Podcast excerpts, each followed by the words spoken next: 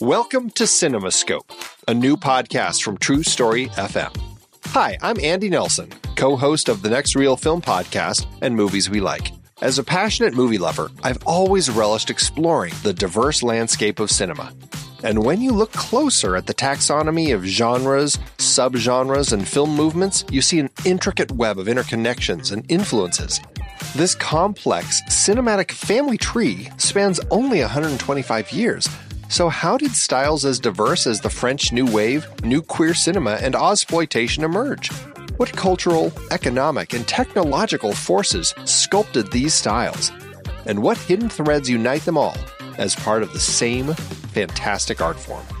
Those questions sent me on a journey to explore each style and trace their impacts, all to better understand the bridges between different styles. And that led me here to CinemaScope. In each episode, I'll be exploring one particular genre, subgenre, or film movement in depth, inviting expert guests to help us all better understand what defines that style, how it came to be, and what branches it in turn influenced on this big cinematic family tree. For example, how did German Expressionism shape American film noir? What's the difference between westerns, spaghetti westerns, and Brazilian nordesterns? We'll examine the economic and socio political forces that birthed categories like blaxploitation, and we'll spotlight visionary films and directors key to the evolution of different styles. So join me as we explore the complex forces that shape film's evolution and appreciate the diverse creativity possible in its relatively brief history. Let CinemaScope be your guide to understanding this art form we cherish how its genres blend, bounce off each other, and advance a rich tapestry of storytelling innovation. Together, we'll gain a deeper appreciation for this wondrous, shape shifting medium. Our journey begins soon. Be part of this adventure by subscribing to CinemaScope today.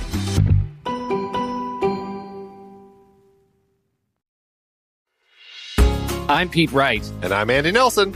Welcome to the next reel. When the movie ends, our conversation begins. In just a matter of seconds, you're going to hear a classic episode of this show from back in the day when we called ourselves Movies We Like. It took us a while to settle into the show's format, so you'll notice some differences as you listen to these episodes. For instance, it takes us a bit of time to actually get into the conversation about the movie, things like that. But we're still proud of the conversations about the movies themselves, and we think they're worth keeping in the library. So enjoy these episodes from our back catalog. And you can become part of our Discord community, learn more about the show, and find out how you can become a supporting member at thenextreel.com. So thank you, everybody, for downloading and listening to The Next Reel. We appreciate your time and attention, and we hope you enjoy the show.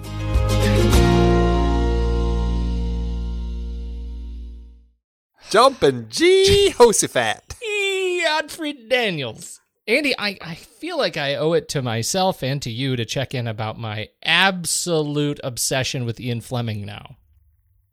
I I love that you're obsessed with Ian Fleming. I think I'm that's just so cool. Absolutely obsessed, and I think from the from the last time we spoke, uh, I had only finished uh, Casino Royale, and I was about three quarters of the way through Live and Let Die. Live and Let Die. I finished that. It was uh, it was great, and then I finished Moonraker, and that was the one that I was most nervous to to read. Uh, because my memory of the movie just doesn't hold up. I watched the trailer of the movie again, and I remembered kind of what was going on in the film, and it just is doesn't really hold up. And now that I have finished Moonraker, I can tell you with great confidence that I am angry at the adaptation process of James Bond. The book is wildly, wildly better than the film. And I mean, it's not just, I can't even understate that a little bit. It's not just, oh, you know, it was kind of a sloppy day. It's a different movie. It is a stupid movie. And I am, if I were alive at that point, I would have written a strongly worded letter to the producers. Does it have Jaws uh, meeting that girl, bad bad guy girl. Jaws they... is a is a fiction. Jaws is a cinema fiction. He's part of the Bond cinematic universe, as as I just made up. Uh, he's not in this movie. He's not in Moonraker. Wow. Yeah, yeah. You know what else happens? Spoiler: They don't go to space. Really? Yeah. Yeah, well, they don't go to space. They... It's a grounded film. It's about a. It's about a. Uh, it's it's a nuclear weapons thing, and it's great. Interesting. I mean, they went to space because of Star Wars. That's you know they they wanted to find a way to kind of tap into the cultural zeitgeist. So Well, they they screwed it up, I guess. it's so royally. Ah, it's so royally, and I'm worried. I'm now in the middle of uh, Diamonds Are Forever. I'm not in the middle of it. I finished like the first chapter, but let me just tell you that one does open with the scorpions. So Mm. small win. I'm, I may be getting back on track. I don't know, but so far I am. I'm, I'm going to keep. Uh, I'm, I'm going to have to keep checking in because I am.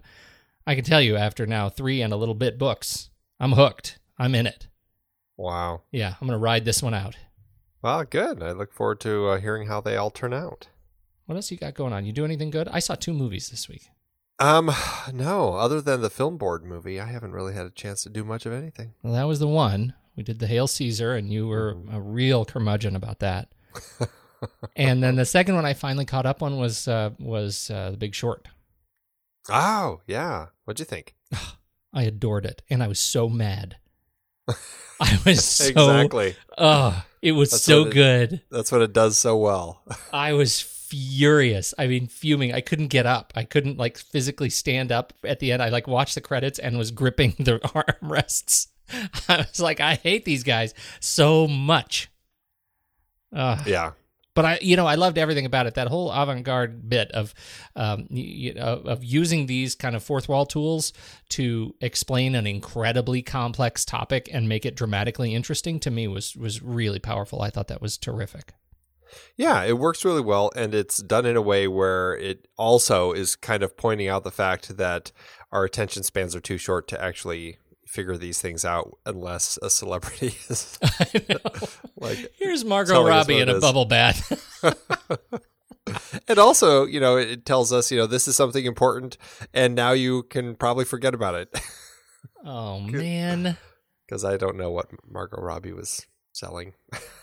that was yeah. It was it, it was a pretty powerful film. We also watched Spectre again uh, over the weekend, and I think I'm telling you that has improved with age. Nice. Maybe it's because I'm on my Bond bender, uh, but it's it is much better even than I remembered it. It's not the worst of the Daniel Craigs, certainly. Well, I I definitely look forward to catching up with that one again sometime soon.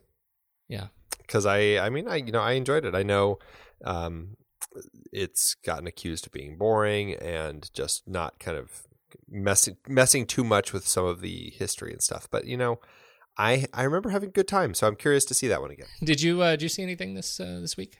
Did you do anything good besides Uh. I think you already told me. You said no. Uh, no, I, you know, it's it's Girl Scout cookie season, and so I've been uh, when we have free time, I'm out door to door helping my daughter sell Girl Scout cookies. This is my favorite time of year. Can I tell you what I did? It's so bad. I actually, uh, I I I made sure that our neighborhood Girl Scout came to my door when my wife wasn't here, so I could order. Oh man, so I could just burn the barn down with cookies. I mean, I I went I went a little bit crazy, and then I told her I said you got to make sure you deliver it just to me, just to me. And I did that move with the eyes, like the two fingers in my eyes, two fingers in her eyes. You know that move? oh I yeah, said, "Do we understand each other?" To this Girl Scout, and I don't think she did because she ran away screaming to her mother. I kid. That's a joke. Yeah. terrible. Oh, those terrible. thin mints, thin mints. There's a new cookie this Frozen year. Thin Mints. Mm. Are you are you are you happy with the new cookie? Have you? You know, I don't know what the new cookie is for you because they they change in different markets. They do. What's the new cookie for you? The Savannah Smiles. Okay, tell me about that one. They're what, am I cookies. missing? Oh, They're- we- that's our we got that. Yeah. Yeah. Okay. Those are those are my new favorite, and uh, yeah, because I've never had them before. They're delish. Do you get like as a as a family? Do you get uh, samples? No, what we do get is boxes and boxes of cookies sitting in our house all the time, saying, "Hey, eat me! I'm delicious cookie." I can see you at like you know 400 pounds, and you are yelling to your daughter, "Put another one down for me." yeah, Oh, it's Andy. getting close to that point. That's why I got to Oh, keep walking it off. I That's go door right. to door. That's right.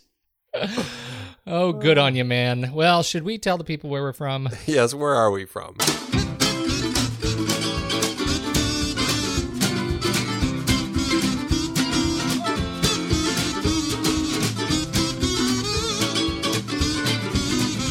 This is the next reel on rashpixel.fm, everybody. I'm Pete Wright, and that over there is Andy Nelson. Howdy, howdy, howdy. And we spoil movies tonight on the show, the second in our series on great films and their remakes, with our first remake of the bunch, the outer space homage to High Noon, Peter Hyams' 1981 Outland. Before we get into that, you should learn more about us at thenextreel.com. Subscribe to the show on iTunes or follow us on Twitter and Facebook at The Next Reel. And if you've ever felt the urge to right great wrongs, thwart villains, and decompress some dudes real, real good while you're at it, well, then you should head over to The Next Reel's Instagram, hashtag ponyprize, hashtag guess the movie challenge. And with that, let's head on over to Scotland and check in with Stephen Smart, who's busy mining titanium in the Scottish Highlands. Hey guys, last week's movie was 70s noir Night Moves from 1975, directed by Arthur Penn and starring Gene Hackman, James Wood, and Melanie Griffith. Congrats to at Fegfy who guessed it on Image 3. You're entered once again into the 2016 Pony Prize hat.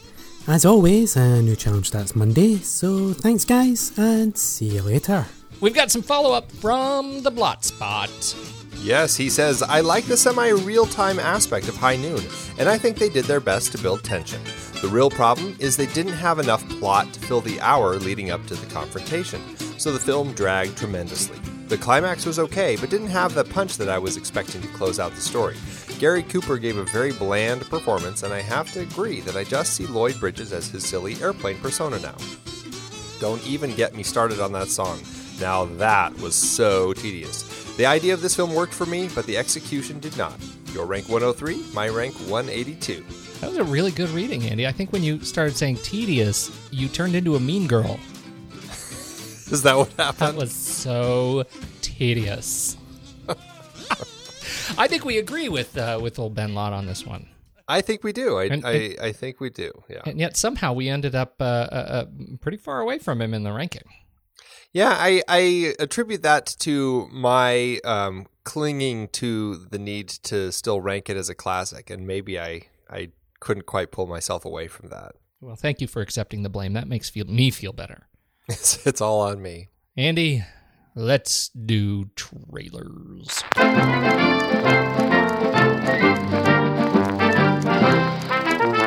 So I found out about my uh, the trailer for or the fe- the movie for the trailer that I'm going to talk about, which is called Creature Designers: The Frankenstein Complex. I found out about this uh, via a tweet by Joe Dante. Joe Who- Dante. Yeah, who uh, is uh, interviewed in this film. He is a, a a director who has had a lot of creatures in his films, and he is interviewed in this documentary along with other directors and uh, creature designers. This looks like a really fun documentary, just kind of about the whole world of of creature effects and kind of that real world uh, creature design. And then it also looks like it kind of looks at the CG side of things. So you got you've got makeup effects, you've got robotic effects, you've got stop motion animation, CG, all of this sort of stuff used to tell the story and how these people come up with these things to do that. This looks like a really interesting documentary, the sort of thing that I just would just totally eat up. It's uh, premiering right now at the Berlinale uh, Film Festival and Market, which I believe is starting. If it hasn't started already, it's starting very soon and goes for about a week or two.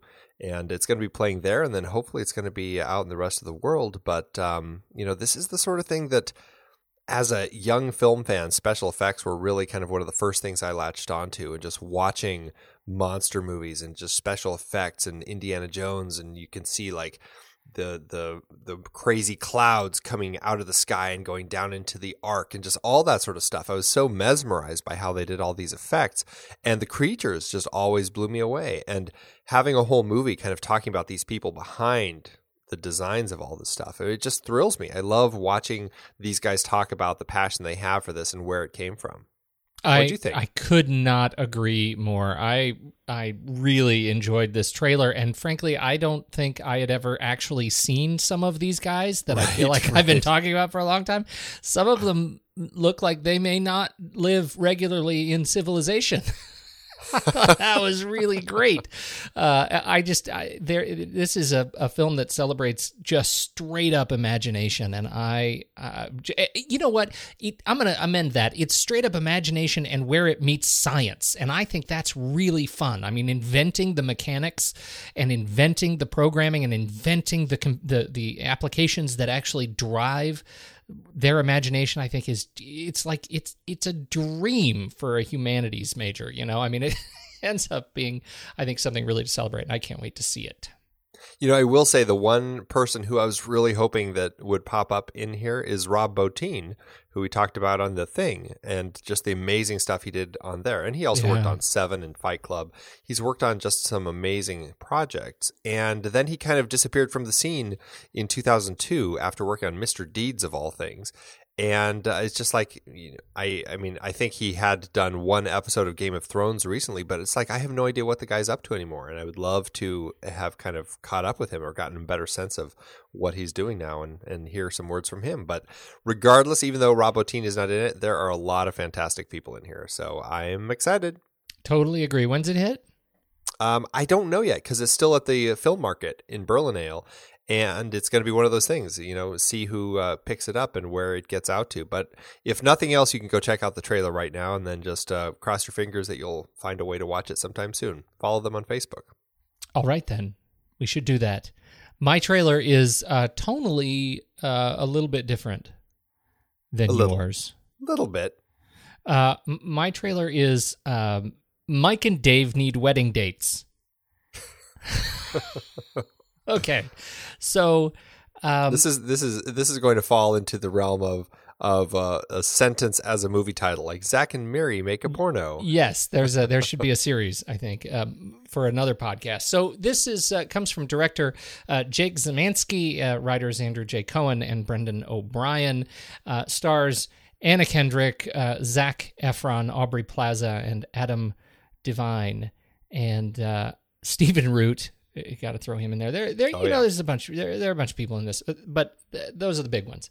And uh, it's the story of these two brothers who are apparently idiots, and they they're such idiots that their parents say they can't come to this to their sister's wedding unless they get dates that will tone them down right? That the, the, apparently they want the dates to be uh, ladies, and they will come and, and tone them down. And the ladies, uh, Anna Kendrick and Aubrey Plaza, uh, they don't tone them down.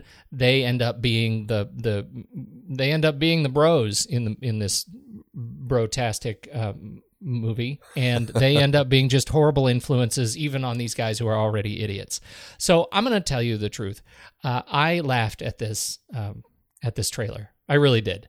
Uh, I really like Adam Devine. I think he's really funny on uh, um, on Modern Family, and uh, uh so I, I, I was already predisposed to kind of like it. Of course, Anna Kendrick, Aubrey Plaza. Uh, you know, she hey she did a Hal Hartley movie. I I I dig uh, Hal Hartley so much. It was it was guilt by association or fandom by association. So I laughed at it. But the reason I really wanted to talk about it was because it seems like this is one of those movies that is that is uh, you know it it's a an infantile sort of film that that is actually shooting for gender equality in a way that I think is really funny that it's making these women uh, the foil for really offensive things. And I think these and these guys are also behind, uh, you know, Neighbors and Neighbors Two, Sorority Rising. If you haven't seen the trailer for Sorority Rising, it's exactly the same thing. I mean, this is Selena Gomez leading a gang of, you know, thuggish, offensive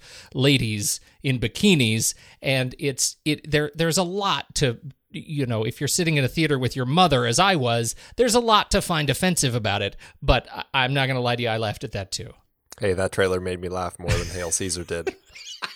what do you think? Am I am I on on track here? I I agree with you. I this is one of those. I was like, oh, this is going to be just absolute garbage, and I was just laughing. I th- I thought it looked really funny, and it may end up being a bad movie, but I guarantee that I will end up laughing at it.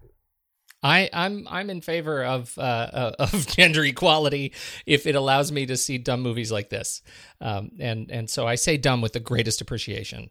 Uh, yeah, I, I can always look at Anna Kendrick and kind of go, if she's in it, I'm like, okay, I'm going to give that a little bit more of a benefit of the doubt because I feel like she picks projects not just uh, for like a check. I think that she kind of is looking for something a little more. And maybe that's just me reading that into her, but I feel like that's kind of what she's doing. So.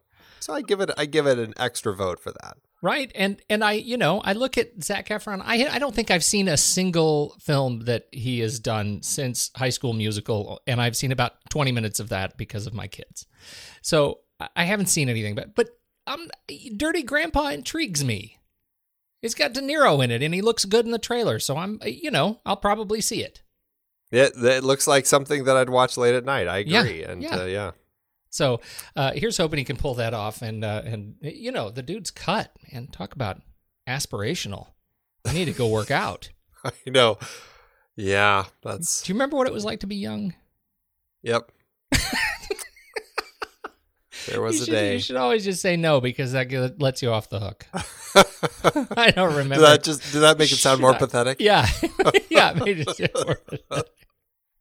Uh, anyway, so my uh, my film hits. See, um, you, you want to say yep because if you say no, it sounds like you're so far away from having been young that you can't even remember it anymore.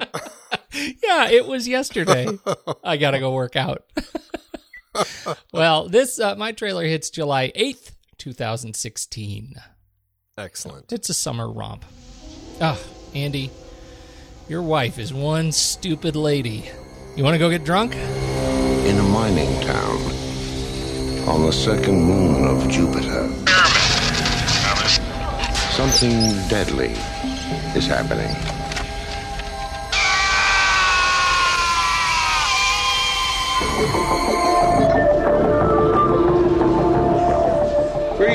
See that this is just like every other mining town. I work these people hard, and I, uh, I let them play hard. There's never much trouble. We're all professionals. I'm sure we are. Outland. The ultimate enemy is still man. Outland. Oh, Andy. This may sound familiar. A marshal, personally compelled to face a deadly enemy, finds that his town refuses to help him. Again. Outland 1981 from direct writer director Peter Hyams uh, stars Sean Connery, Frances Sternhagen, Peter Boyle, uh, James Sikking, Kika Markham, and Clark Peters, among other fantastic people. I had seen this movie before. I yield the floor before I give you any sense of my take on this because I want to hear what you thought. Andy, go. Well, and knowing that I had never seen this before, Yeah, yeah. I I ended up liking this, uh, and I really wasn't expecting to. Yeah, you I- did. no, I I expected to totally think this was just just terrible '80s, uh, you know, it's just awful sci-fi, and it had some issues, but on the whole, I actually really ended up enjoying this, and I think I actually enjoyed this more than High Noon, yes, you did. which I Oh. wasn't. I also wasn't expecting, especially before rewatching High Noon. So I am I am pumping my fists in the air, Andy. That is such a win. Uh, yeah, and I was really surprised. I, I, one of the things that most surprised me was actually how little of a remake or just kind of a retelling of High Noon this is. It really only kicks in in the, like the last. Yeah, the last I- 25 minutes or something. Yeah, it's like the last act is Yeah. kind of the High Noon portion of this. Thank Which- God. well, which which actually I think benefits the story Yeah. because you don't have that uh, entire film with like I mean High Noon's big problem in the second act was the plotting of the marshal going around trying to find people to help him. We didn't have to worry about that. We have the kind of the one obligatory scene where he's trying to find somebody to help him and it's not it doesn't work. But up until then it's like there's the, kind of this detective stuff going on trying to figure this out. You've got some great sci-fi stuff with some really fun effects. I had a blast. I am so relieved. I I am really relieved. I deeply enjoyed uh, watching this movie again.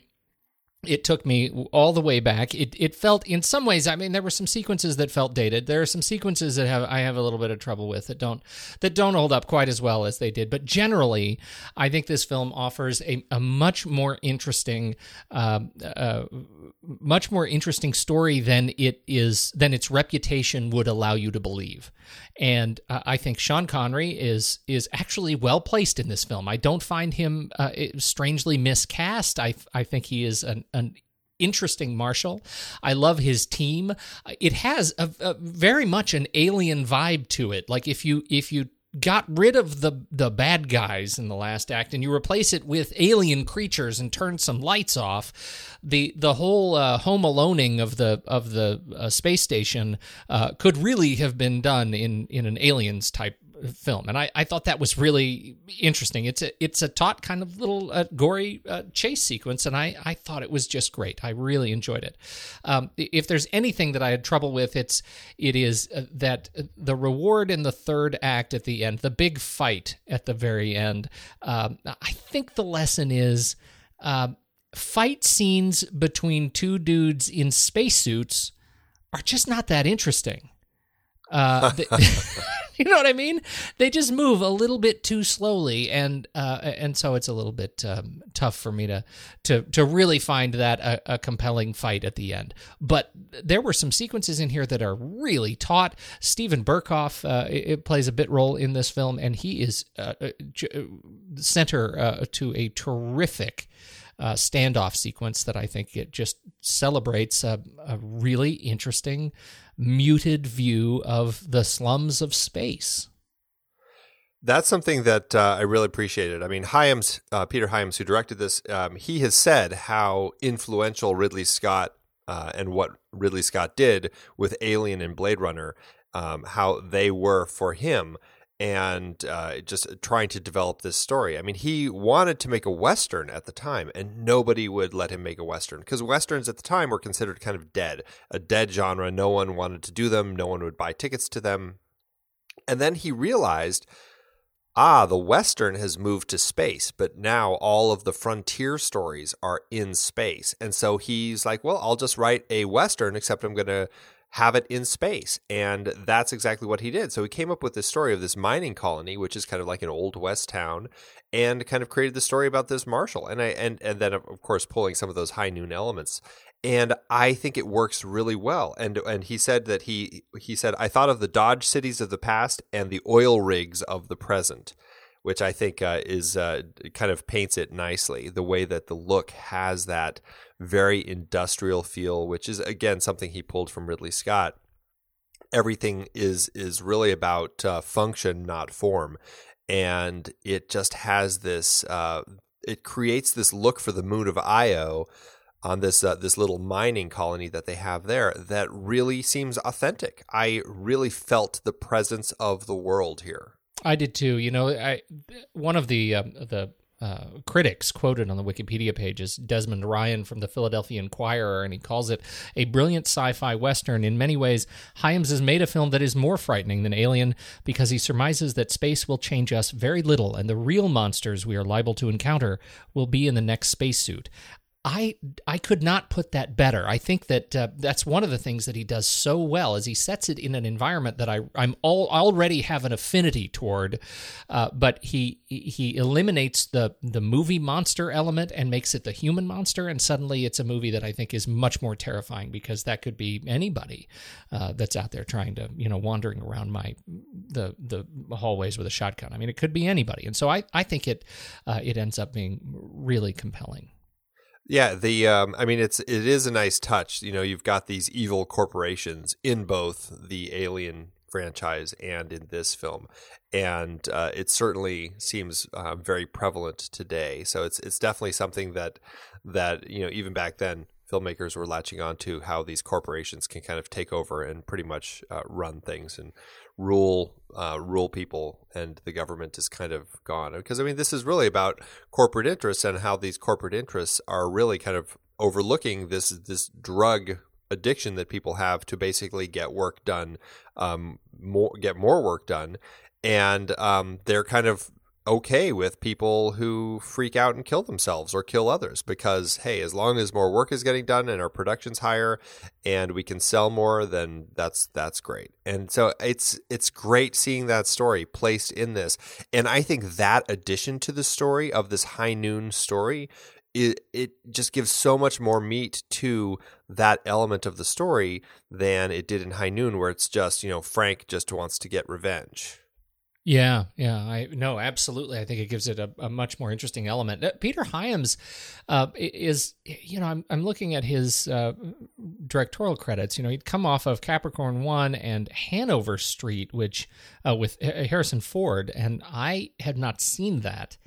Um, which I probably should. It looks like it's one that's that might be worth seeing. Uh, and then into Outland, um, but he's also done some films that I really enjoy. You know, from uh, he did 2010. I actually really liked that. I think I'm I may be in a minority.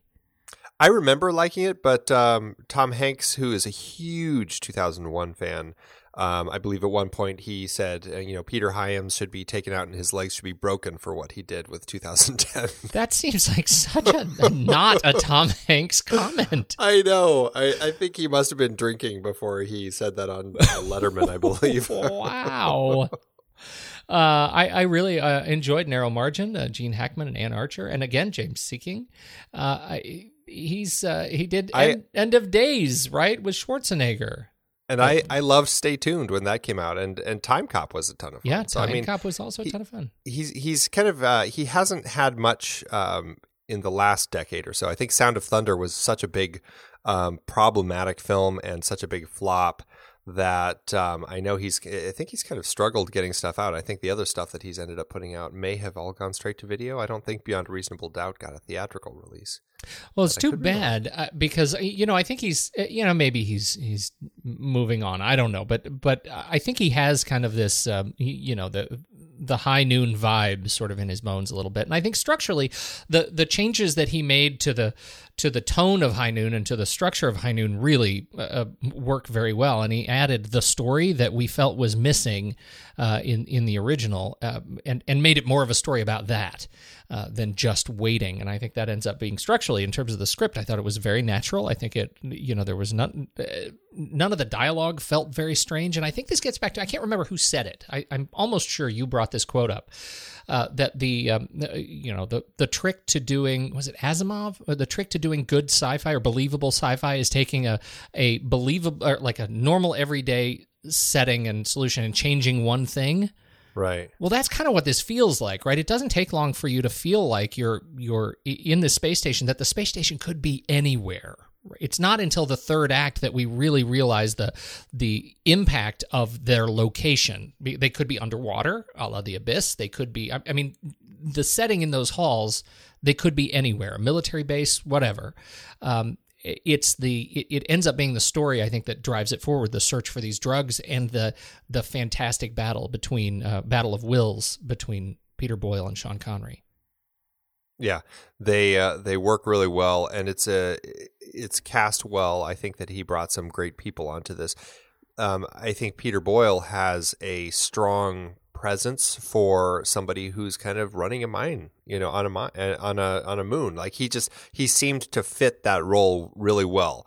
Even though you don't really see him doing much in the way of leading, but just just his presence just I, I don't know i seemed to feel it whether it was like the way that he was talking to uh, connery in the meeting or just all the scenes in his office like the golf stuff which I, there's something about that that just seemed so right for that particular character Absolutely right. I, I thought he nailed it, and he's every time I watch it, I'm I'm surprised anew that this is Peter Boyle because I, I think about him as you know Frankenstein's monster. I think about him as kind of the comedian, and um, I think he just he really he really nails the mob boss uh, role. Yeah. Um, so uh, let's talk about first of all before we get more into the cast. Let's talk about how this thing got made, the the uh, production of it. You already said that it was a western that was never going to get made. How did how did it end up getting on screen? This is a, a movie when when um, so like I had said, Hyams had written this script uh, kind of his western in space, and he, and he was getting it out there, and he found some producers.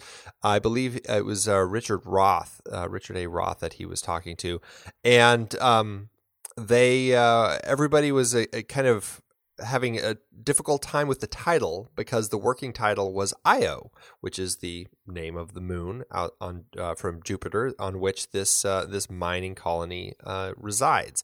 And uh, they said, "Look, you got to change the title. Nobody. It, it looks like the number ten is on the front of the script. No one knows what it is." And and Hyams was like, "No, no, no, no, no. Everybody's going to know that this says Io." And so he's like, come on, oh, we'll do a poll. And so they just walked out onto the street and they just asked, like, I don't know how many random people, like 10 random people or whatever, what does this say? And everybody said 10. and so, so Hyams is like, uh, okay, I guess you got a point. So they brainstormed, and I believe, I think it was Roth who came up with the actual title Outland, which I, I like. I think it's a nice title. It, uh, it has a vibe that puts it in kind of a place and kind of a, a mental space. So I think the title works really well. And then, uh, so these guys then uh, went to the Ladd Company to get uh, get the film made, and the Ladd Company was a company that Alan Ladd Jr. started. I believe, um, you know, he was a son of Alan Ladd, and uh, uh, you know, kind of a, a, big guy in the in the film industry, and um, he was actually somebody who I think when he was working at Fox actually wanted to get Star Wars made. And uh, so he's kind of big in kind of that sort of thing. And I I can't remember exactly what happened with him, but somehow um, he ended up leaving Fox because um, I think he went from president there and then Star Wars, Alien, all that stuff was there. He left to form the Ladd Company and I, am not quite sure what the story is. I can't I can't recall why he didn't stay with Fox with the Ladd Company, but they actually ended up going over to uh, Warner Brothers and kind of working with Warner Brothers. They kind of had this deal there, and starting in 1980, they started cranking out movies with Warner Brothers. And under Warner Brothers, the Ladd Company became uh, kind of kind of big. And it certainly is a logo that I really recognize mostly because of Blade Runner that logo of that tree that kind of grows in scan lines as you Absolutely. watch it. Um, really kind of uh, I always remember that. But I mean um, aside from Outland they did Body Heat they did Chariots of Fire um, Night Shift um, The Right Stuff and so uh, then of course they start getting into stuff like police academy but and they also did once upon a time in america. So they did a lot of great stuff. And then um, because of some problems that they ended up having in some films that just didn't make their money they ended up having to close their deal with warner brothers. And i believe they actually are still around doing stuff kind of doing co-productions. Like they uh, co-produced to get Braveheart out, and most recently Gone Baby Gone, actually. So they're still around, um, but uh, there's nothing like the stretch they had with Warner Brothers in the early 80s. So I don't know. I, I mean, I kind of went on about the Ladd Company, but I think that they were a, just a great company back then, and I love seeing companies like that that uh, really kind of push the limits. And Alan Ladd Jr. actually came to set. I believe it was the day that they were, you know, the guy who goes uh, kind of like um, very peacefully walks into the the elevator. Yeah, without yeah. without a spacesuit on, and he goes all the way down, and then he come. Then when they get it back up and they open it, his his body had decompressed and and he'd basically exploded. Um, Alan Ladd Jr. looked at it and said, "No, no, no! You need more gore. You really need to kind of amp it up a little bit." And really wanted them to make sure that it, it looked like a guy had exploded. And so I don't know. Peter Hyams says that uh, working with the Ladd Company was one of just the the most dreamy ways that you can put a movie together because these were people who really respected film and really wanted to make good stuff and let the creative team really be creative. So I I think that's just an amazing uh, amazing thing to hear. Well, I think it's really cool, and I think you know, given that you've already introduced the, uh, um, you know, the exploding the exploding elevator boy. uh, I think we should we should transition into the visual effects because uh, the visual effects are I I don't think people talk enough about how cool the effects are in this film. They look ridiculously dated, I think, in some cases, but in some cases they really hold up. I, you know, I think they're really fun, and it really surprised me because I, I mean, it happens so quickly when you start the movie, but when you get kind of an exploding head, I was like, wow, I wasn't expecting that. That kind of uh, perked me up a little bit. This was the era of exploding heads I think, right? I mean, we had just come out of of Dawn of the Dead and uh, Scanners, also 1981, which is really an exploding head film, and uh, and and here we are in Outland, which not only gives us the exploding head, but the decompression. Now, when people normally think of this effect, they think of Total Recall and uh, poor uh, Quaid. Uh, Oh, yes. you know, getting getting his eyes sucked out, and and I will say, in Total Recall, they definitely moved the effect forward because the oh, eyes yes. they were then on stalks, you know, and that was they did the full snail, and uh, so that was pretty gruesome. But you see that effect in this film, and they had this this wonderful, um, essentially a balloon mask uh, that had the different components that would inflate and move in different at different times as they inflated this head, and then the uh, the propellant explodes the the blood and gore out uh, into the mask, into the elevator. It's it's really. Uh, it, it was really. yeah, I, I I remember the first time I saw this. I thought this is the coolest thing I've ever seen in my life. right? Yeah, absolutely. It it was just really kind of fun to see, and like I was saying um, about uh, visual effects earlier, it's just it's thrilling to watch that sort of stuff happen on screen. And yes, it does look dated now, but it just there's this visceral presence of it that just makes it uh, makes it really kind of feel like it's just a part of the film and part of the story. And I I really just dug it. So I couldn't find a, a film that did decompression, uh, exploding heads in space before this one. But I think if you think Total Recall was wholly original, you need to see Outland because they do it more, and the heads actually full on explode. Oh yeah, Totally pretty worth quickly too. it. Yeah, It's yeah. You know, you don't have a lot of it's not- time. Not, a slow process. You move it forward, people. Yeah, I don't We're think any heads exploded in Sunshine. They uh, they really No. didn't go for the exploding heads there. They, but in Sunshine, wait, they they lit on fire. No, but there's the one guy who tries to leap across and and uh, he misses and he ends up just you see him just basically freeze. He Yeah, doesn't he decompress. freezes. He just Right. freezes. Right. It turns out, as uh, as you may know, I went into a little bit of a rat hole on this whole thing, and I'm going to post a link uh, to a a fantastically disgusting um, uh, Gizmodo article where they they actually wrote up what really happens when you are pumped pumped out of an airlock in space. But I I will just say uh, that um, uh, I'm going to read this passage. At this point, you're not dead, dead. You're just mostly dead. Your brain is still functional and your heart is still going. You can still be revived, surprisingly, with minimal permanent injury if you're immediately returned to an atmosphere. However, this savior window lasts 90 seconds. After that, your blood pressure drops low enough that it does begin to boil, which damages your heart and nixes any chance of resuscitation. It is so. This whole article is so bad it goes through the the every sort of second uh, as your body begins to adjust to space. Wow. Yeah, I'm gonna I'm gonna be sleeping with this on the mind. I don't think I'm gonna be able to shake it. Another reason that I probably just won't ever go to space. Yeah. But definitely go to Gizmodo in the show notes and check this out because it's really awful. Um, the other thing that was that was I think um, uh, uh, s- really highlighted, showcased in Outland is uh, introvision. What is introvision?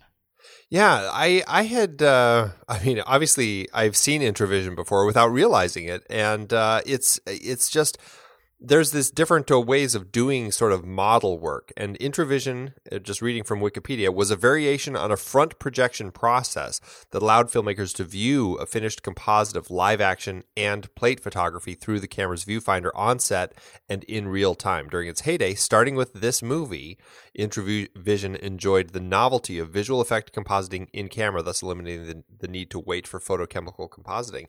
So basically, filmmakers could build models and have all of this stuff on set.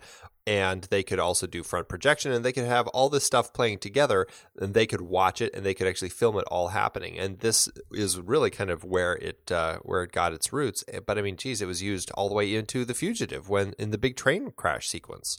So it's a it's um uh, I think that CG may have kind of killed the need for it, but I think up through that point, this was a very effective tool. It is a, a very re- reliable, I think, uh, you know, precursor to the virtual camera, right? I mean, this is this. Uh, we talk about the the sort of the uh, how how fantastic it is to be able to have these 3D sets and virtual cameras that directors can you know adjust in real time. But what this lets you do is that that real time compositing is fantastic. And so when you read about how this thing was produced, they started all the model work, you know, two months before uh, they started the actors. So the the models were were ready to shoot uh, by the time the actors got on set. It seems like a really efficient way to to to do this at the time. Uh, so we'll put a little video in the show notes. There's a fun little video. It's very short. It's about three minutes on the effects uh, of Outland, and and uh, it's it's worth checking out. Very cool. Very very cool. So cinematography uh, achieving that uh, uh, that gritty space western look was Stephen Goldblatt. I think they capture a really great look here. Hyams typically likes to shoot his own stuff, um, but I think this may have been early enough in his career where he was still having other people do it.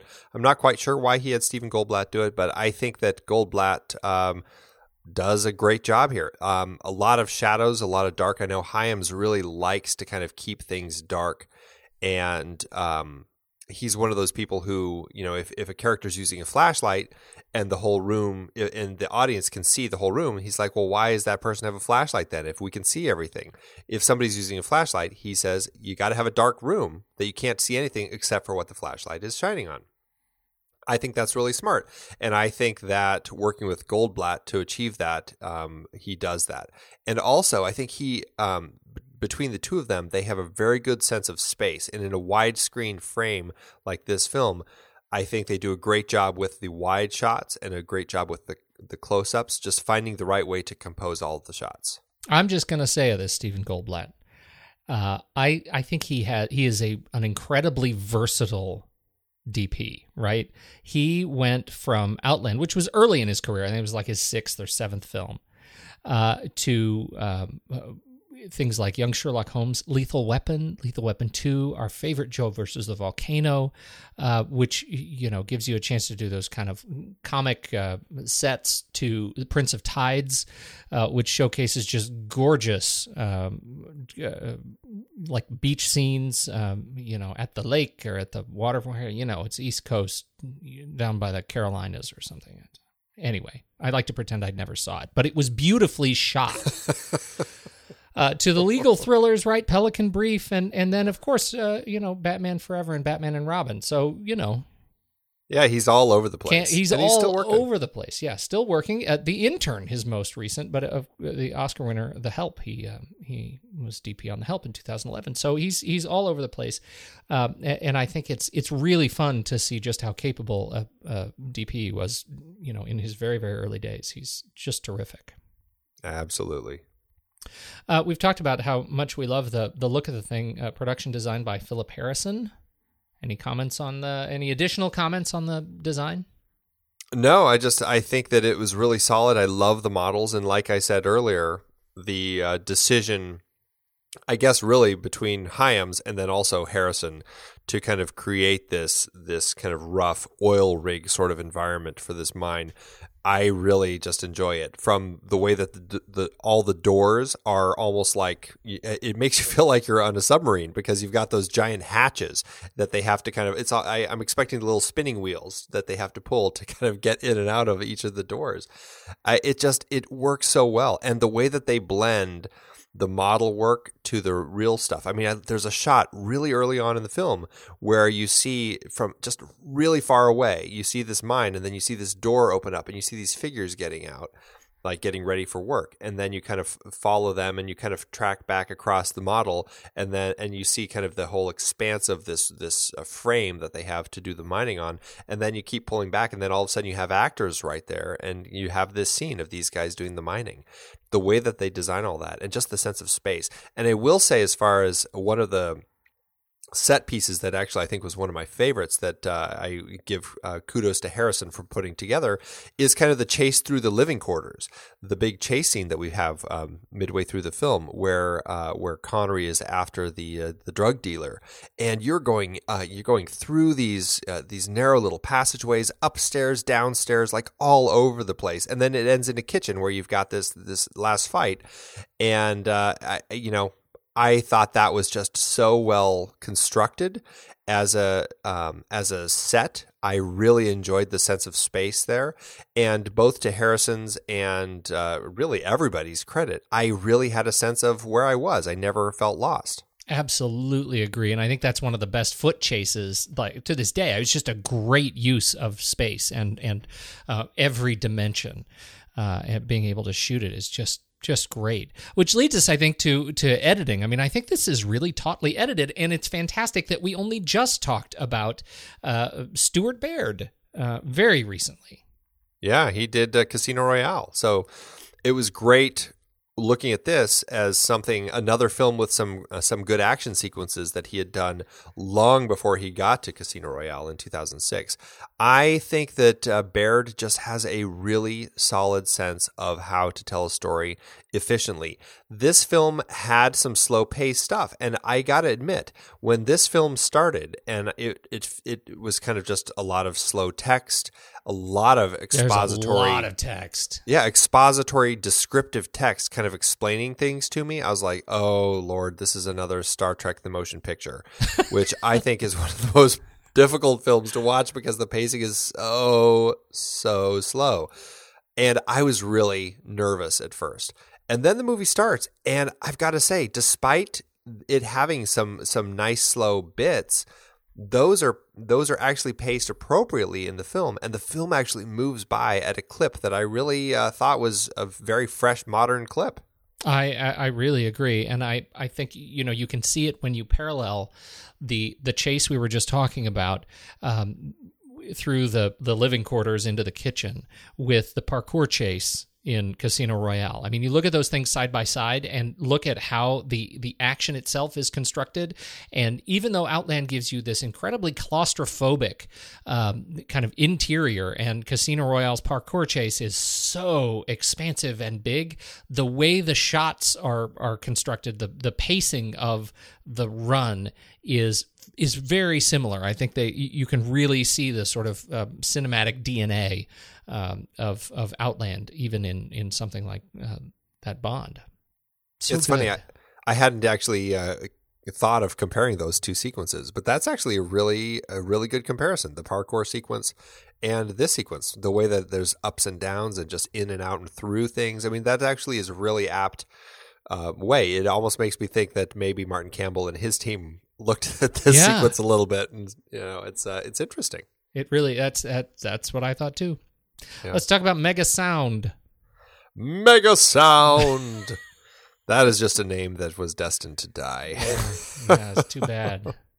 yeah, this was a sound system that uh, Warner Brothers actually created back in the early 80s and it was it provided extra deep bass enhancement to uh, to uh, movies when they were released. I don't know how many mo- how many theaters ended up getting equipped with mega sound. but um, I, I wonder if it's the same number as uh, feel around. feel around sound. Yeah, it's um, let's see. Theaters equipped for Mega Sound had an additional battery of speakers consisting of subs and horns. Usually, all were placed on the stage behind the screen. This system also came along with extra power amps and specialized processing equipment. Mega Sound selected soundtrack events with lots of low frequency content. Thuds, crashes, explosions, etc., were directed to these speakers at very high volume, creating a visceral effect intended to thrill the audience. Mega Sound has been best remembered for its infrasonic rumble capability. So Oh, I want to get me some of that. Yeah, I guess uh, it. Interestingly, it was allegedly tested on select audiences using the 1979 re-release of The Exorcist. Oh, that would have been creepy. That would have been really interesting to see. But uh, at least according to Wikipedia, it was only ever used on four films: Altered States in 1980. Oh, I love that movie. It, that movie is a trip, and is it, would be interesting to see it in Mega Sound. And then three movies in 1981: Outland, Superman 2, and Wolfen, and that was it. Wow. That's Yeah, so I- funny. I mean, you, you look at it and, and you think about Megasound, and then you compare it to something like Atmos, another Right. Dolby thing. And uh, I, you, you know, I wonder, I wonder if it's if it's one of those things that's going to catch, really catch. Well, yeah, right, exactly. Like uh, how I mean, there certainly have been more Atmos films than this, and I think more theaters have subscribed to it. But um, yeah, it does make you wonder, like with all the different constant changes that they have. You know, what is the next thing to uh, succeed, and what's the next thing to kind of just fade away? Yeah, So fascinating. I will say the sound mix on the movie when I was watching it was pretty impressive. It's pretty good. Yes, it is. Yes, Uh, it is. for what it's worth, it was shot in Pinewood. Um, uh, you know, just like every big British space film. That's right. you know, it's funny. Peter Hyams, um, somebody, um, he commented that somebody on IMDb said that uh, he's a DP director who loves natural lighting, and I guess he actually uh, responded to the person on IMDb and said, you know, if if you're talking about natural lighting and you mean by by having control of the lights, yeah, then yes. But uh, I like to shoot on stages. He he only likes stage work because he has complete control of the look of what he's trying to achieve on the film, and uh, so you know, creating natural light may be, but certainly not filming in natural light. Um, it, but it's interesting because that you know I well I, I don't think I could uh, uh, make much of a comment about nat- stage lighting versus natural lighting because obviously this film is so artificial in terms of light, but the use of light and the way they create light and dark contrast I think was really good. One of the things I you know a couple of the highlight sequences the uh, when you talk about the the chase through the through the uh, the third act, right? The, the when he's outside and you've got the the you know the miscreants running through the halls. I, I thought that was really interesting because mostly it's really bright, right? They're in those giant tunnels and it's all white and everything's white. Then they go into the greenhouse and you get these high contrast red and black and green and black, uh, you know, panels, um, the plates that I think are are a really great contrast to what we had just seen, and I think it makes for a, a great visually interesting uh, chase uh, as a result. Well, and then going from that to the exterior where you've got the final fight. Yeah, right. The final fight on the grid. Yeah. Uh, No, I, I it's got a great look all the way through. So yeah, absolutely. All right. Well, let's talk about our favorites uh, in the cast. We've already talked a bit about Sean Connery. This is, you know, as much as I enjoy him in Untouchables, I vastly enjoyed him more here. There's something about him kind of as the lead where he's carrying the story that just, I, I guess I just really end up connecting with more. And sure, he won an Oscar for that one, but there's just, he really fit this world. And I loved him as that kind of high noon sh- marshal who's, uh, you know, kind of stuck by himself having to figure all this stuff out. And i love those moments where he's you know using his little spy cameras and he sees he sees uh you know um james sikking's character uh having a meeting with peter boyle and kind of realizing how alone he is because his own team of people are all kind of working for the man.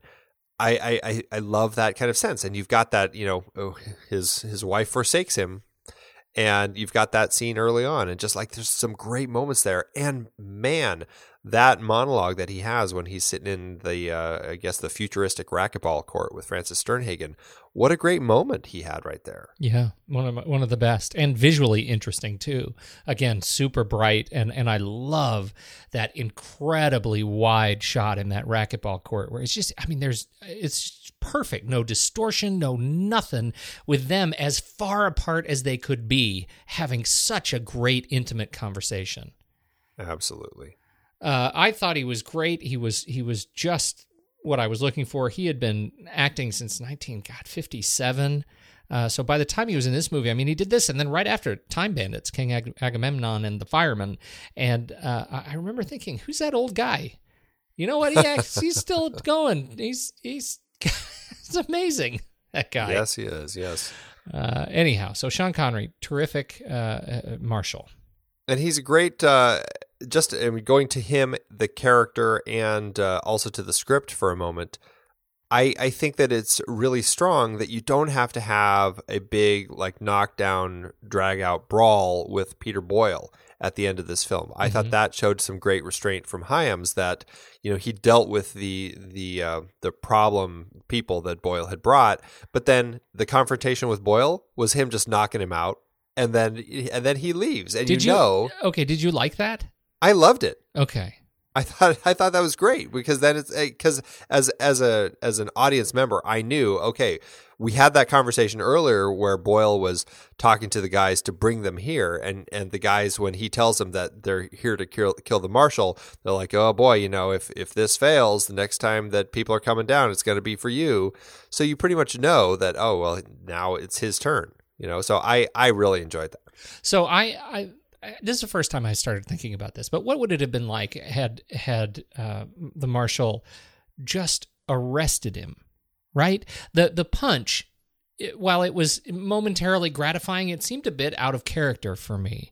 And I I think having him, um, you know, come up and just there was he was not defending himself he was not uh, it- this this whole sort of revenge punch seemed like strikingly 80s um and and may of course it was made in the 80s 70s 80s so that's that's appropriate but it just seems like it was it was a little bit too much machismo for the character that we have gro- gotten to know I can see that. I can I can definitely see that.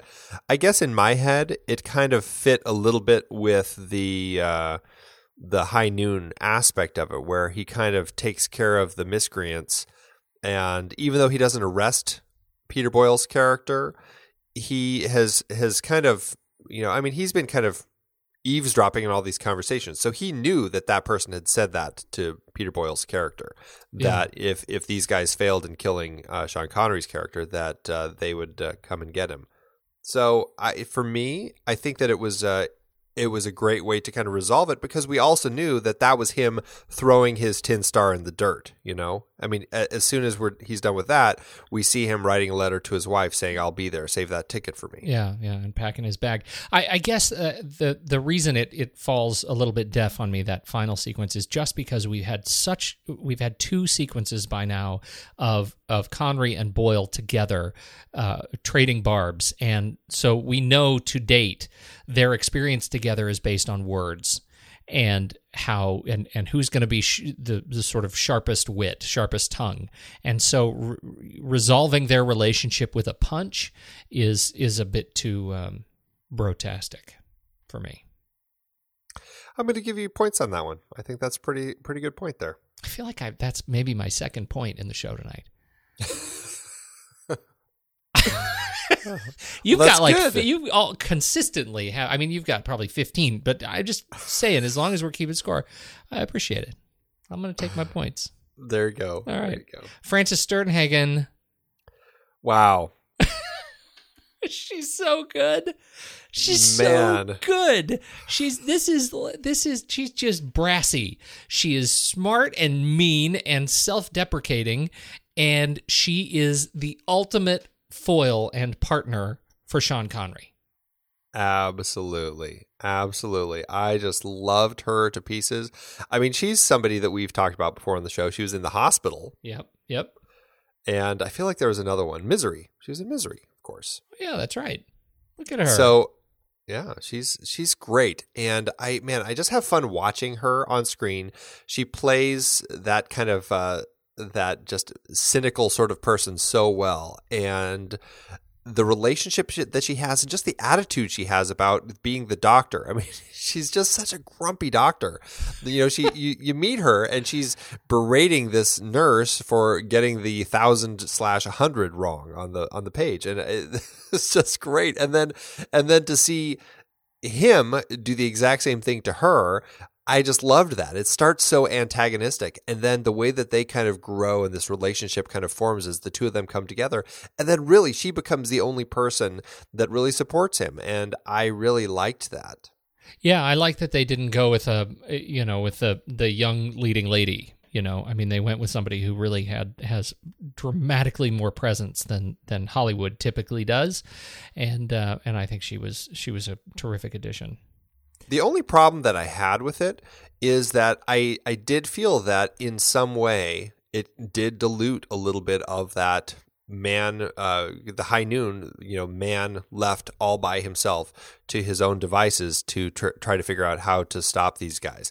I mean i i really enjoyed her and i enjoyed that she does end up helping him but so so i mean i enjoyed it in the context of the story but when i look at it in the aspect of hey this is a high noon remake that to me is like well they kind of messed that up because i don't feel that quite as much he's not alone Well, I, I guess I sort of disagree because in High Noon, he's not really alone. He has Grace Kelly, and I feel like they needed somebody to scratch the metaphorical face if they're going to do that kind of a thing. I mean, he had uh, Cooper had an assistant in in Grace Kelly in High Noon, and Well, that, he to did, me is the he- role that that Frances plays. I guess the difference for me is that he didn't know that that he had Grace Kelly. He thought he was going into it all alone, and essentially he did until the gun start the gunfire started, and then she kind of came to his aid. This one, I mean, he he knew that she was she was helping him, so he he never really felt alone. That's that's that's my sense of it. All right, I'll give you one point for that. All right, James Sikking. he's uh Doogie's dad. Ah, Andy. He's Doogie's dad. Ah, I've been dying to place that. Glad I could Oh, help. he's totally Doogie's dad. That is where I know him from. Oh, so But yeah. good. He was on Hill Street Blues. I mean, he Yep. has been around uh, for just forever doing lots of stuff. And actually, he is quite the Peter Hyams regular. I think that he's been in, uh, gosh, Capricorn 1, this, The Star Chamber, and Narrow Margin. I think the two of them have worked together on all those films. Goodness, he was in General Hospital in 1963.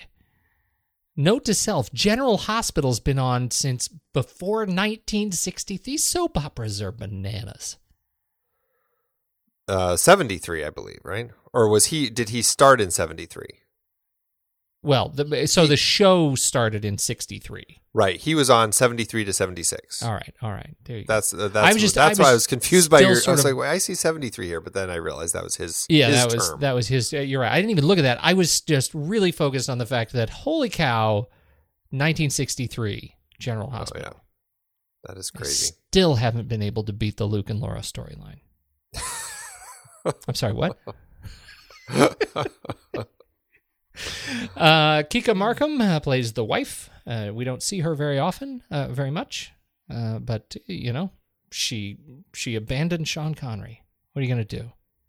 You'll have no Ah. friends at this table, Kika. That was that was that was rough. Yeah.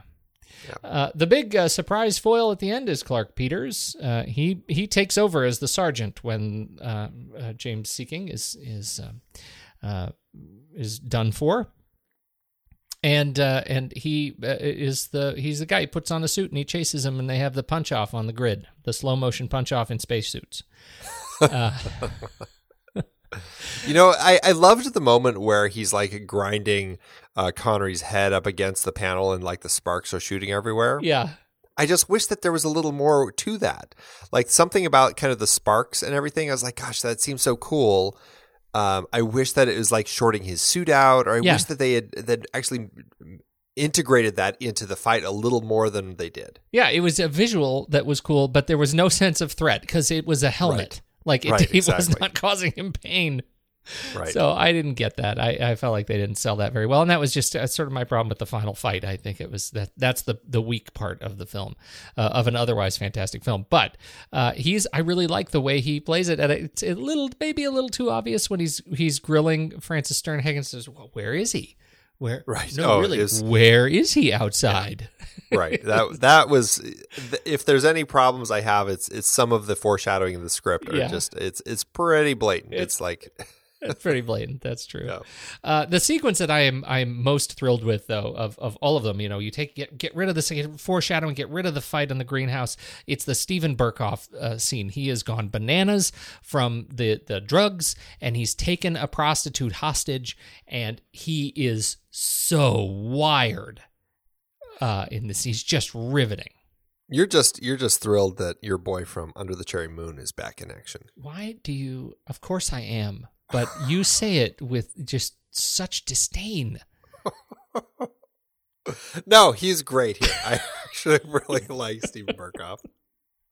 This, uh, you know, he plays such uh, such mean characters. I mean, he does it so well, and he does it really well here. I mean, he's really kind of scary here. He's so scary. Not a guy I want to run into on a street corner at dark. No. Uh, I John Ratzenberger also uh, in in the film as Tarlo. Uh, obviously, John Ratzenberger we we know from Cheers uh, as Cliff Clavin. He was also in uh, the the um, Toy Story films. Every Pixar movie, Oh, he's actually yes, he's every Pixar movie. and he gets his head blown up here. You're certainly Yeah. not going to see that in a Pixar movie, no, you don't. I want to see that so badly in a Pixar movie. do you? Yeah, that would be great. Oh man, I would. I actually, I would like Pixar to helm a remake of Outland. Uh, that's good. Oh uh, anyway, so wow. that's the that's anybody else in the cast that that you enjoyed seeing particularly. You know, the only other one that I was going to bring up was uh, uh, the voice that we hear when uh, when um, uh, Peter Boyle's character uh, Shepard when he calls to bring in the troops to take O'Neill out. Do you know who does the voice for that that he's talking to? Um, I'm no, I don't. It is uh, Charles Cioffi, who we talked about way back on our Klute episode. He is the guy who played Peter Cable, the bad guy. No kidding. It is true. No, I didn't know that. I would not have picked that. out. It's not a voice that I I recognize easily. No, I I didn't either, but trivia, man, trivia. Nice. Nice. Uh, this is another J, your favorite J for the music. Good old Jerry Goldsmith. Yeah, we've talked about him uh, a few times recently. I I love what Jerry Goldsmith does here. This really kind of feels um, almost like a sister score to what he did in Alien. Absolutely. He he creates that just very dissonant uh, sense that really kind of fits so perfectly for this type of sci-fi film. It is. This is one of those that that I mean, it's it's great, sort of atonal sound layer. Um, it is one of those scores that is inseparable from the film. Absolutely. Yeah. I, I don't know if I had heard much of the score. I may have heard like the theme, um, but that may have been it. And then uh, and then I watched it, and I mean, it's it's completely identifiable as a Jerry Goldsmith score. I, Yes. I could just hear instantly that it was him. But um, just the way that he he paces the chase scenes um, and the investigative scenes and everything. I mean, it just it works really well in context of the film. Uh, and yet they apparently didn't have a credits editor. Wow. no, they didn't. Not just the credits, but just like the uh, all of the uh, on-screen text. I mean, I was really blown away by the uh, the typos that kept popping up in here. oh, it's pretty good. I uh, I didn't notice all of them. Uh, I I did pick up uh, principal.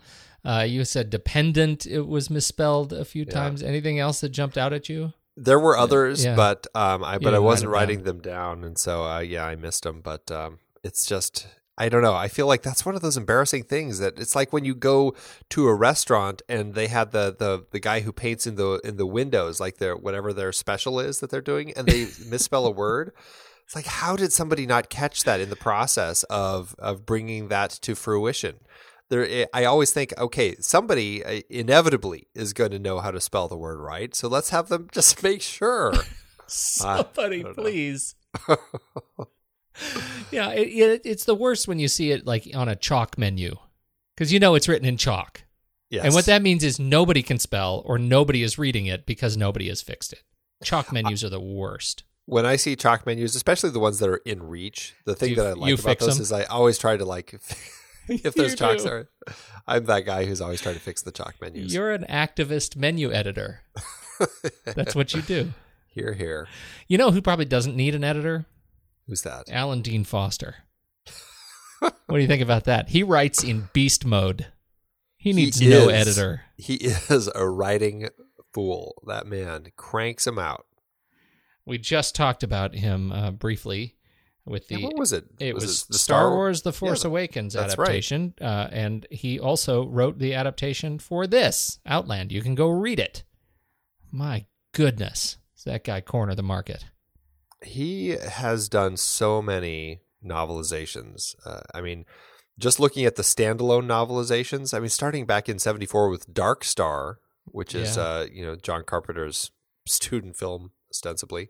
Uh, Black Hole, Clash of the Titans, Outland, The Thing, Krull, The Last Starfighter, Shadowkeep, Starman, Pale Rider. That's an interesting novelization for him. Chronicles of Riddick.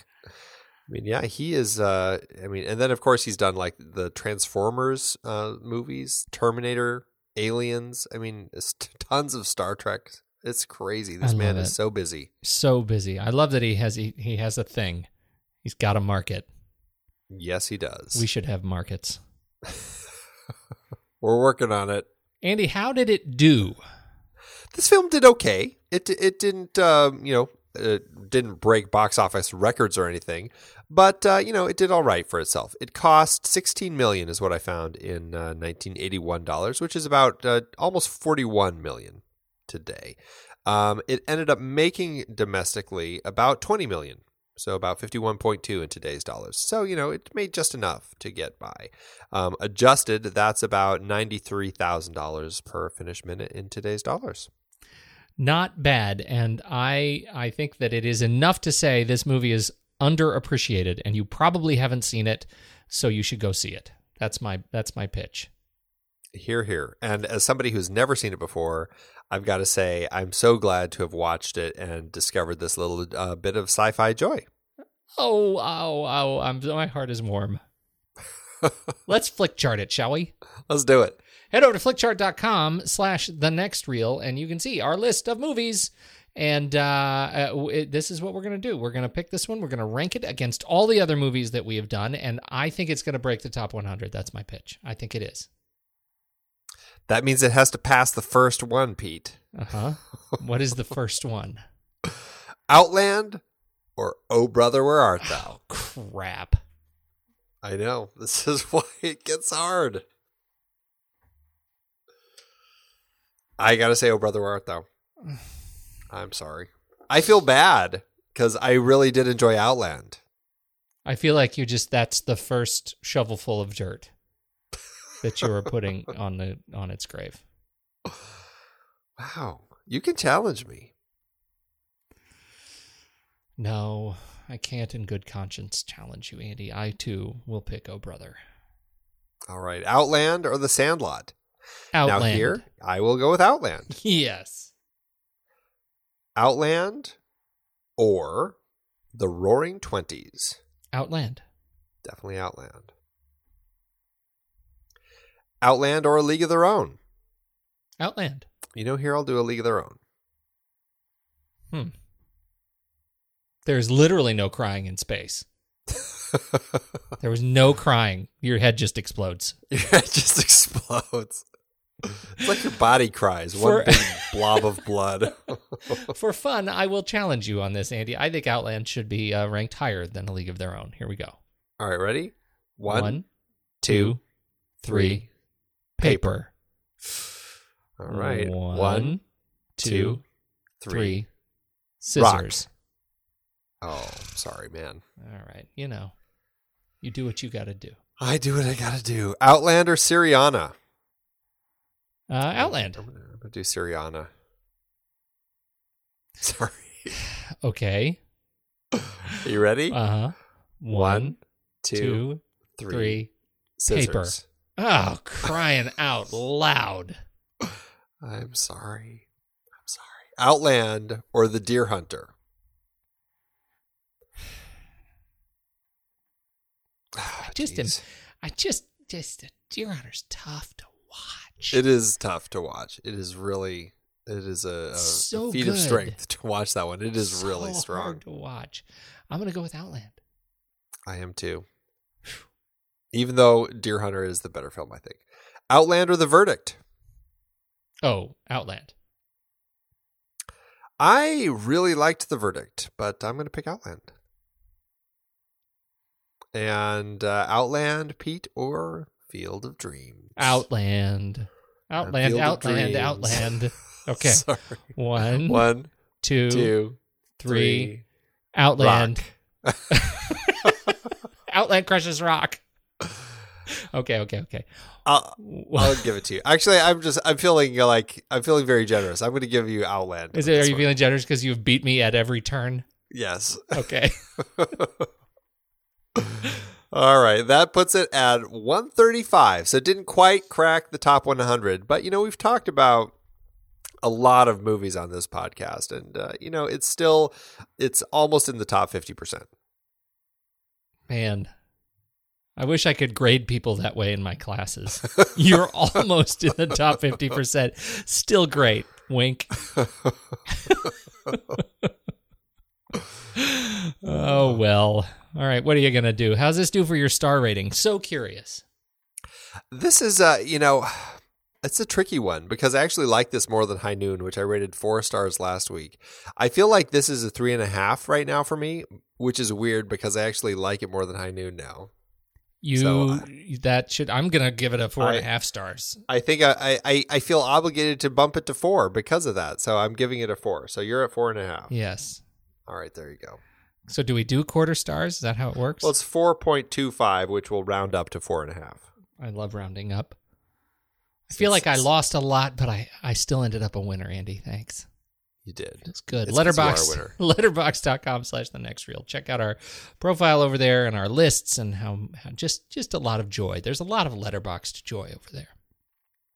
And now, uh, Andy, where do we go from here? We're moving into a new uh, original for our originals and their remakes series. We are. This is going to be. Um, I'm looking forward to this one. Neither of us have seen Infernal Affairs, and uh, so we're going to watch that and follow it up with its remake, Martin Scorsese's The Departed. Fantastic. I, I haven't seen Infernal Affairs, but I really am looking forward to seeing The Departed again. I, yeah, me too. And I'm really curious to see kind of the comparison between these two. And uh, it's interesting that Infernal Affairs, I think, spurred two sequels, I believe. And uh, I mean, I don't think I've ever heard of any plans for kind of following suit with The Departed, but that would be an interesting way to go. Totally. Absolutely. Well, this is going to be a, another good pairing. And uh, until then, I got to go to bed. All right. I'm to go put on my handy dandy neck protector and go poke around in a meat locker looking for drugs hidden in the frozen beef.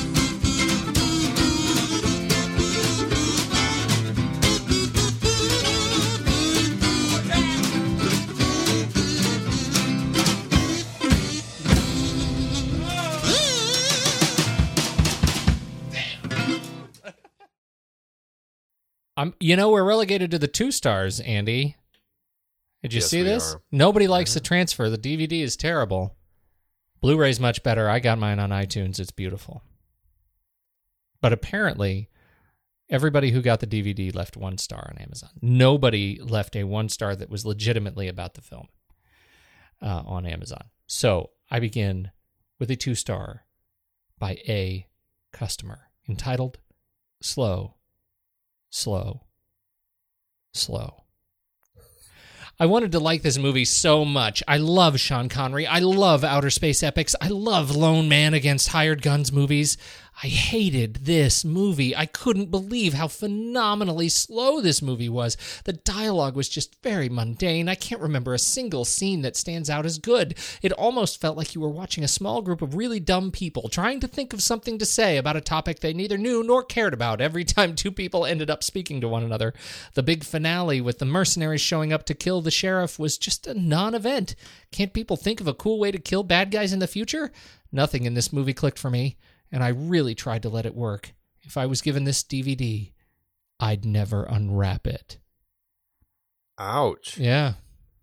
Yeah, Can't another one of of the novel way to kill people. people. in the future. I mean, come on, blowing them out of the out of the hatch. I thought that was great. Heads exploded multiple times in this movie. I think they didn't see this movie. That's what I'm saying. Well, I ended up with a three star by Michael Clavelli, who says pretty good cop story in a sci-fi setting. It's unusual seeing Sean Connery in a film this old where he isn't a dashing undercover agent, but he's pretty good in it.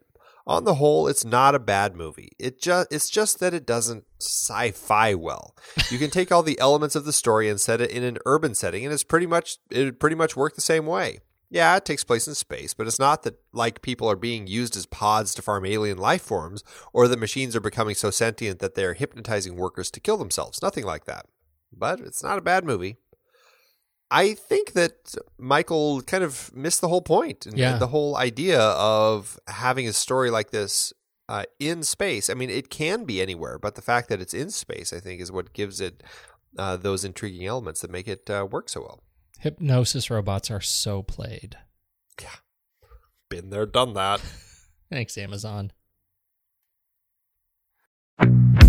You know what I got the other day, Pete? Stephen King's latest. Want to borrow it? Do you know who you're talking to? What do you mean? Andy, when's the last time I read a paper book? It's been like decades. I would much rather use Kindle, or better yet, Audible. What am I thinking? I don't read paper books anymore either. I am an audiobook guy all the way. For those of you looking to listen to the books behind the films we talk about here on The Next Reel, get a free audiobook download and 30-day free trial at thenextreel.com slash audible. It's the way to go. Okay, we're going to play a little game. I'm going to name a series from season 5 and you try to guess how many movies from it were adaptations. I'm getting better at this. 1939, Gone with the Wind, Wizard of Oz, Goodbye, Mr. Chip, uh, Out of the Baskervilles, Nice. Meryl Streep. uh, Kramer versus Kramer, uh, Sophie's Choice, uh, French Lieutenant's Women, Nice. How about Naughty Children? uh, uh, The Bad Seed, uh, Village of the Damned, The Innocents, Nice. Uh, your favorite, David Mamet. Glenn Ross. Oh, I figured you'd nail that one. We've covered lots of great movies that started as books. Books like Metropolis, Manhunt. Ministry of Fear, The Great Escape. So many great movies from so many great sources, and they're all on Audible. Producing this podcast is a lot of fun, but takes a lot of time. We've dropped the dynamically inserted ads because they're so annoying and have no connection to our content. Plus, they just jam those things in wherever they see fit. We listened to you when you said you didn't like them, so now we're directly appealing to you, our dear listener. Please consider an Audible subscription to help support the next reel and our family of podcasts. I have been using Audible along with my family for decades now. I love it, and I have read hundreds of books through it. I couldn't be more pleased with their service, and I know you'll love it too.